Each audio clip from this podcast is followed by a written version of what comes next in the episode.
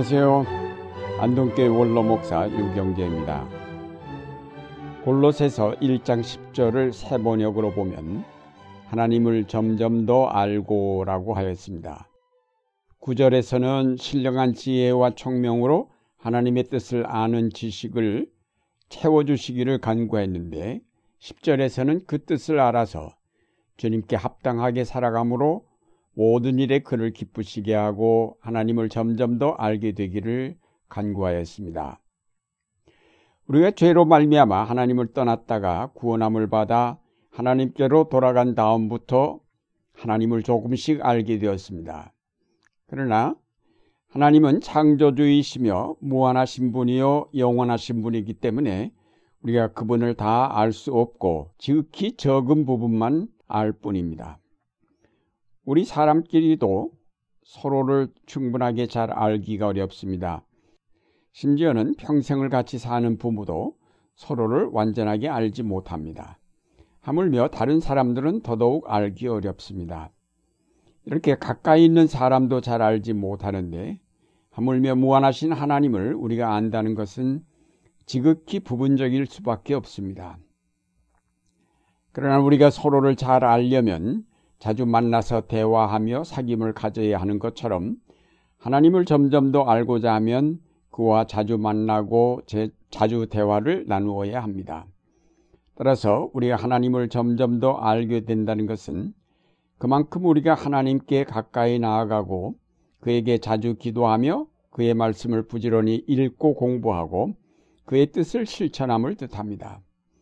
우리가 하나님을 점점 더 알게 되면 그만큼 우리의 신앙은 자라고 그가 주시는 능력과 지혜가 점점 더 커지며 마침내는 그분 안에 내가 완전하게 거하면서 일치를 이루게 될 것입니다. 우리가 하나님을 좀 더 알고자 하면 먼저 마음문을 열어야 하겠습니다. 마음문을 연다는 것은 선입견이나 편견을 버린다는 뜻입니다. 우리가 사람을 사귈 때 흔히 선입견을 가지고 만나면 그 사람을 그 이상 알 수 없습니다.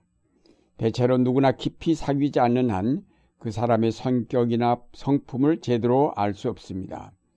선입견을 버리고 그 사람의 다양한 면을 살피고 받아들일 때 더 깊은 우정을 나눌 수 있게 될 것입니다. 마찬가지로 하나님께 대하여서도 우리가 선입견을 가지고 나아가면 하나님을 바로 알기는 어렵습니다.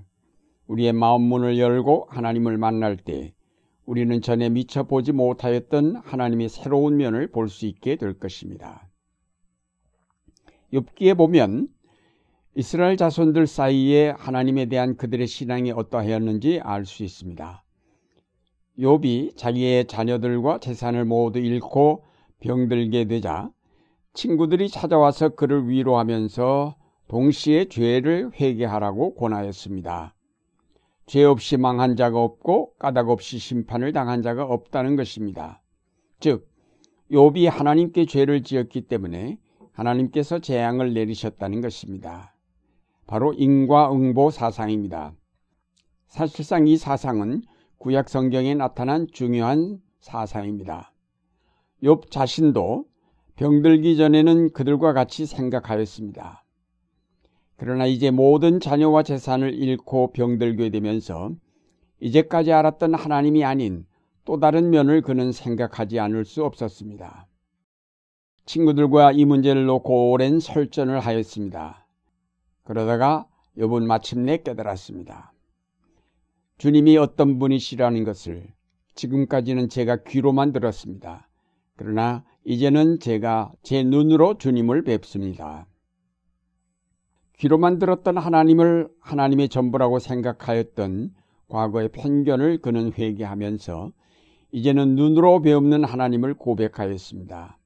이것은 과거에는 전혀 알지 못하였던 하나님의 새로운 면을 알게 되었음을 고백한 것입니다.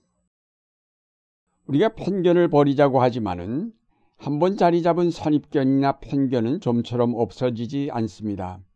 그런 점에서 우리는 대체로 보수적입니다. 한 번 가진 이념이나 사상은 좀처럼 바뀌지 않습니다. 이렇게 한쪽으로 치우친 사상과 이념을 바꾸어 주시려고 하나님은 그의 아들 예수 그리스도를 이 땅에 보내셨습니다. 하나님의 사랑이 어떤 것임을 우리에게 나타내신 것입니다. 아들을 아끼지 않으셨다는 사실 속에서 하나님의 사랑이 얼마나 크고 놀라운 것인가를 알려주셨습니다. 예수님께서 이 땅에 오셔서 주신 새 계명이 바로 사랑이었습니다. 사랑을 새 계명이라고 한 까닭은 구약에서 하나님의 공의가 주로 강조되었고 그들 속에 그 신앙만이 확고부당하게 자리 잡았기 때문입니다. 하나님의 사랑에 대해서는 사실상 잘 알지 못하였기에 이제 하나님의 사랑은 새로운 계명으로 선포되지 않을 수 없었습니다. 그뿐만 아니라 이 사랑을 친히 보여주시고자 예수님께서 십자가를 지셔야만 하였습니다. 예수님이 오셔서 바리새인이나 율법교사들과 충돌하신 것은 그들이 이제까지 지켜온 그 율법주의적 사상을 고집하였기 때문입니다. 그것은 하나님을 율법의 틀에 가두고 거기서 한치도 벗어나려 하지 않는 저들의 이념을 깨뜨리시고자 한 일입니다. 저들은 누구보다도 하나님을 잘 알고 섬긴다고 하는 사람들이었는데 그 하나님이 보내신 아들을 알아보지 못하였고 결국 그를 십자가에 못을 박아 죽이기까지 하였습니다.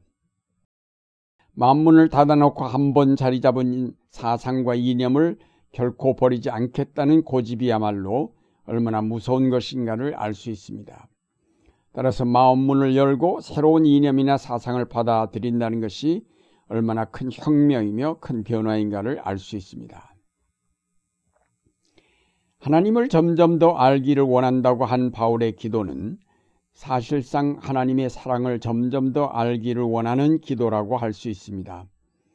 그 사랑에 의하여 만물이 창조되었고 그 사랑에 의하여 모든 역사가 주관되기 때문에 사랑을 알아야 하나님의 모든 역사를 이해할 수 있게 됩니다. 우리가 이런 하나님의 사랑을 올바로 알고 그 사랑을 따라 행동하며 그 사랑을 따라 정치하며 그 사랑을 따라 경제적 활동을 전개하고 그 사랑을 따라 예술을 하고 그 사랑을 따라 학문을 할 때에 이 세계는 하나님의 나라로 세워지게 될 것입니다. 그러나 오늘날 모든 인간의 정치, 경제, 문화, 과학이 이런 하나님의 사랑에 기초하지 않았기 때문에 그것은 사실상 하나님의 뜻을 거스르는 것이요 결국 이 세계는 심판에 이를 수밖에 없습니다. 우리가 하나님을 점점 더 안다는 것은 하나님의 사랑을 점점 더 알게 된다는 것이요 그 사랑을 알아서 그 사랑에 근거하여 우리의 삶을 바르게 세울 때 우리는 형통하고 능력을 얻게 되며 어떤 시련에도 넘어지지 않고 굳게 설 수 있게 됩니다. 이렇게 하나님의 사랑을 알게 되면 우리의 삶이 복된 삶으로 바뀌는 줄 알면서도 우리가 거기에 이르지 못하는 까닭은 우리 속에 자리 잡은 편견을 버리기가 어렵기 때문입니다. 예수님께서 우리에게 가르쳐 주신 말씀을 좀처럼 받아들일 수 없기 때문입니다.